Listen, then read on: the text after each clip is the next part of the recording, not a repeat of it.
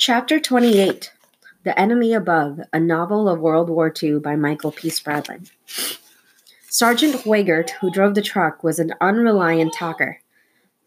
Despite Von Dusen's gruff one-word answers, Weigert droned on and on. When Carl did not answer him at all, he was not deterred. Within a few kilometers, Carl swore he knew the man's entire life story. How Weigert was born in Dresden but grew up in Dusseldorf. His father was an engineer and his mother had died when he was 16. He dropped out of college to join the army and on and on and on. Von Dusen had no interest in any of his yammering. He was looking for the right spot to implement his plan. So far, nothing had proved suitable, but he knew the territory well from rounding up Juden. Soon, they would arrive at a place that would work perfectly. This truck would be better used for hunting than transporting, he thought to himself. Though he appeared calm and collecting on the outside, inside he still seethed at the treatment he'd received from the General Steuben.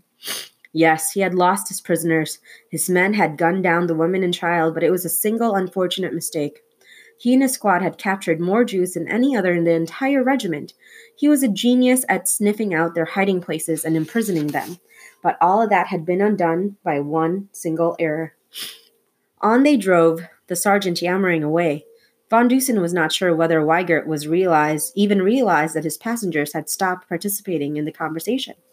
Carl occupied himself by looking out the window shield at the passing countryside, waiting for the right spot to appear.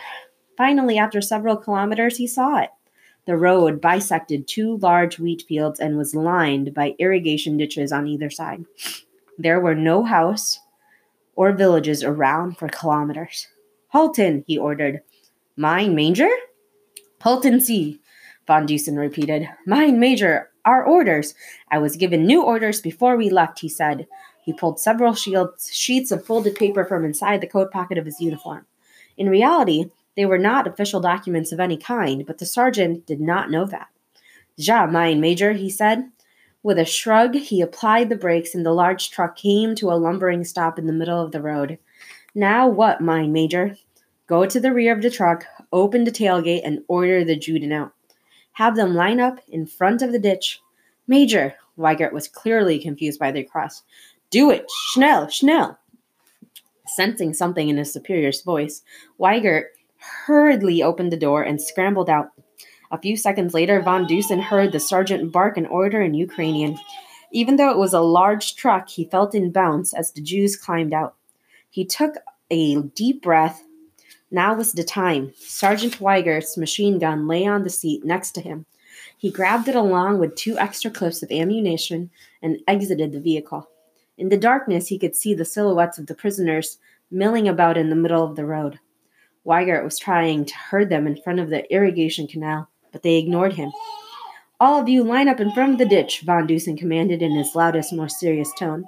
He did not speak Ukrainian and had to repeat himself twice, but eventually they quietly did as he ordered.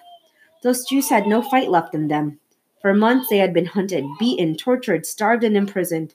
Now they were resigned to their fates. Von Dusen stalked to the middle of the line. "Turn and face the field," he shouted. What could they do but comply? A few of the prisoners began to pray. When all of them had turned, Von Dusen racked the slide of the machine gun and pulled the trigger.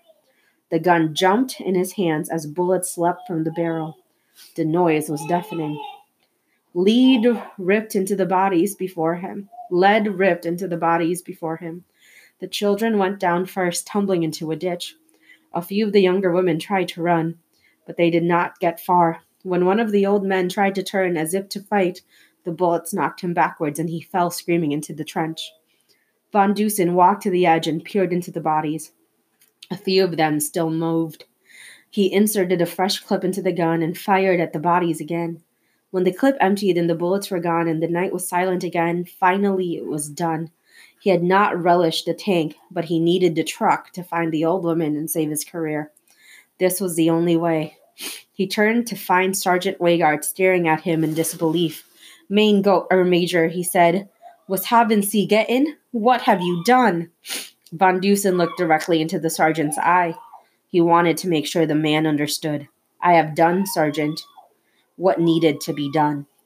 He turned towards the truck. "Come," he said. "We have a long drive ahead of us."